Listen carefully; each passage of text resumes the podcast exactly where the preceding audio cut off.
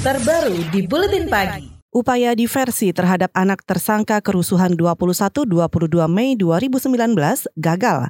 Bahkan yang tadinya berjumlah 9 anak tersangka bertambah satu orang yang diversinya dinyatakan gagal dan dilanjutkan ke diversi ulang di tingkat kejaksaan. Diversi merupakan pengalihan penyelesaian perkara dari proses peradilan ke proses di luar peradilan pidana.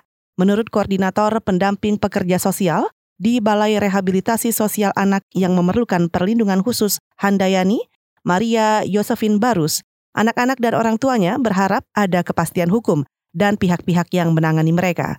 Maria juga menyebut ke-10 anak tersebut layak mendapatkan diversi sesuai Undang-Undang Peradilan Pidana Anak yang mengatur tentang diversi kalau layak dapat diversi itu kan sebenarnya sesuai tuntutan undang-undang ya Mbak ya bukan kami yang membuat layak. Diversi itu kan kalau sesuai undang-undang SPPA nomor 11 tahun 2012 ada syaratnya untuk bisa didiversi. E, syarat pertama adalah ini adalah tindak pidana yang pertama, lalu e, bukan pengulangan. Lalu syarat kedua tuntutannya di bawah 7 tahun. Iya, terpenuhi. Iya, dan kemarin itu kan sudah diversi ya sekali. Cuman ya itu ternyata tidak menemui kesepakatan saat diversi. Koordinator Pendamping Pekerja Sosial Handayani Maria Barus menambahkan, selama lebih kurang sebulan anak-anak yang gagal di versi ini berperilaku baik. Mereka kooperatif, mengikuti bimbingan dan pekerja sosial, menjalani pemeriksaan psikologis, mau mengikuti peraturan, kegiatan, dan tidak melakukan hal-hal yang merugikan diri sendiri dan orang lain. Berdasarkan penuturan anak-anak itu kepada Maria, sebagian dari mereka awalnya hanya ingin mengetahui kondisi demonstrasi hingga akhirnya membawa mereka ke ranah hukum.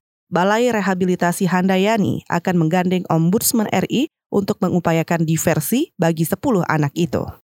Sementara Ombudsman Republik Indonesia atau ORI berharap penyelesaian kasus tersangka anak yang terlibat saat kerusuhan 22 Mei dapat diselesaikan melalui penyelesaian diversi sesuai undang-undang. Anggota Ombudsman Nini Rahayu menyebut proses diversi harus dilakukan sesuai dengan Undang-Undang Sistem Peradilan Pidana Anak dengan tetap memperhatikan poin-poin utama dalam pasal perundang-undangan tersebut.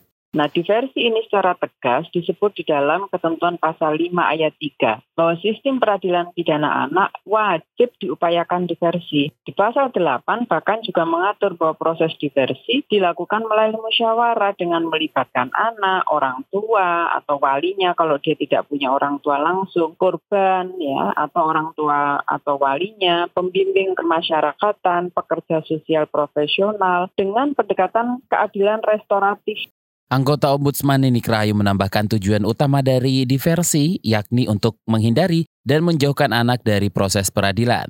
Sehingga ke depan anak-anak tidak akan mendapatkan stigmatisasi buruk ketika mereka kembali ke kehidupan sosial di masyarakat.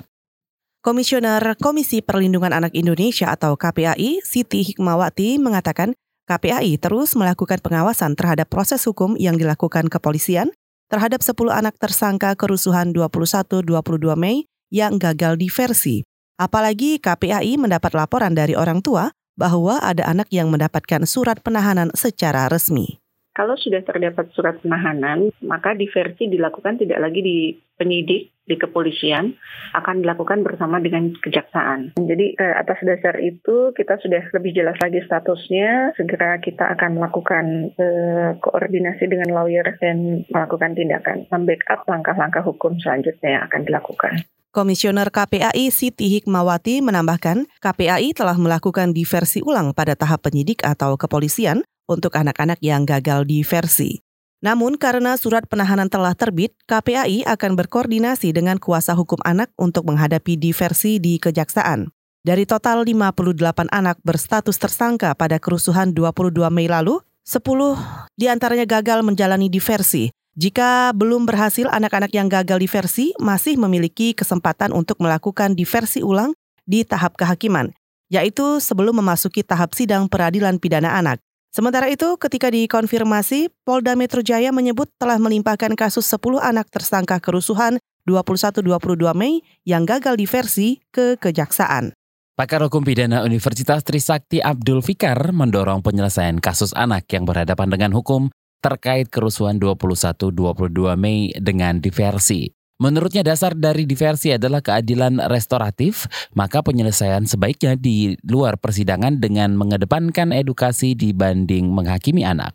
Nah sekarang anak-anak ini dituduh apa, melakukan tindak pidana yang menyebabkan kerusuhan. Nah ini yang harus dilihat gitu. E, di itu selain memperhit selain kaitannya dengan keadilan restoratif ya, keadilan yang memperhitungkan kerugian korban juga memperhitungkan keadaan dari si pelaku anaknya ini. E, peradilan pidana pada dasarnya ya bukan untuk menghukum tapi lebih untuk e, memperbaiki, memperbaiki anak ini supaya lebih, tidak lagi melakukan perbuatan yang melanggar hukum. Kira-kira begitu.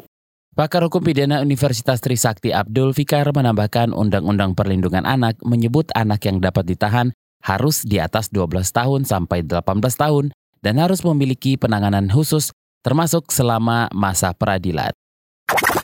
KBR, inspiratif, terpercaya.